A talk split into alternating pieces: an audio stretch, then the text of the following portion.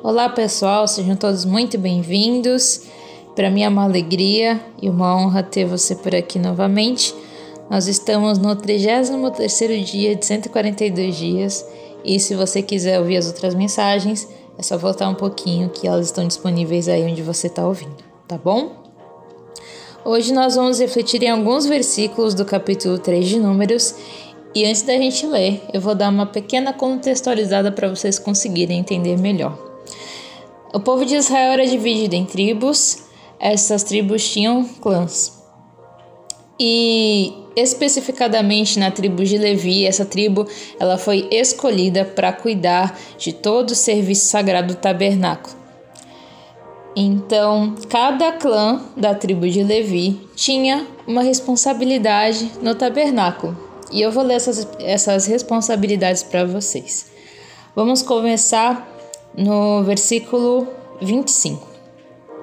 Na tenda do encontro, os gersonitas tinham a responsabilidade de cuidar do tabernáculo, da tenda, da sua cobertura, da cortina da entrada da tenda do encontro, das cortinas externas do pátio, da cortina da entrada do pátio que rodeia o tabernáculo e o altar, das cordas e de tudo que estava relacionado a esse serviço.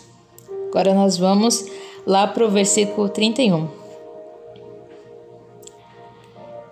Os coatitas tinham a responsabilidade de cuidar da arca, da mesa, do candelabro, dos altares, dos utensílios do santuário com os quais ministravam, da cortina e de tudo que estava relacionado com esse serviço. O principal líder dos levitas era Eleazar, filho do sacerdote Arão. Ele tinha a responsabilidade de supervisionar os encarregados de cuidar do santuário. Agora, nós vamos lá no versículo trinta e seis. Os meraritas tinham a responsabilidade de cuidar das armações do tabernáculo, de seus travessões, das colunas, das bases e de todos os seus utensílios e de tudo que estava relacionado a esse serviço, bem como das colunas do pátio ao redor com suas bases, suas estacas e suas cordas. O que eu quero dizer com isso tudo?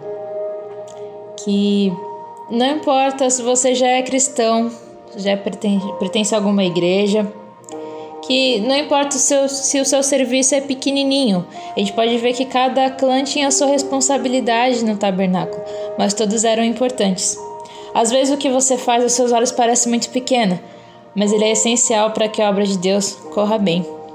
E para você que não é cristão, mas está ouvindo essa série de mensagens, quero dizer que você é muito importante, você é muito especial para Deus e que você tem qualidades sim, que são especiais para Ele, que são, que mostram o quanto você é valoroso e o quanto Ele quer estar com você. Tá bom, pessoal? Então não se menospreze, Deus quer te usar no melhor que você tem, tá bom? É isso, pessoal, e amanhã nós voltamos com mais uma reflexão.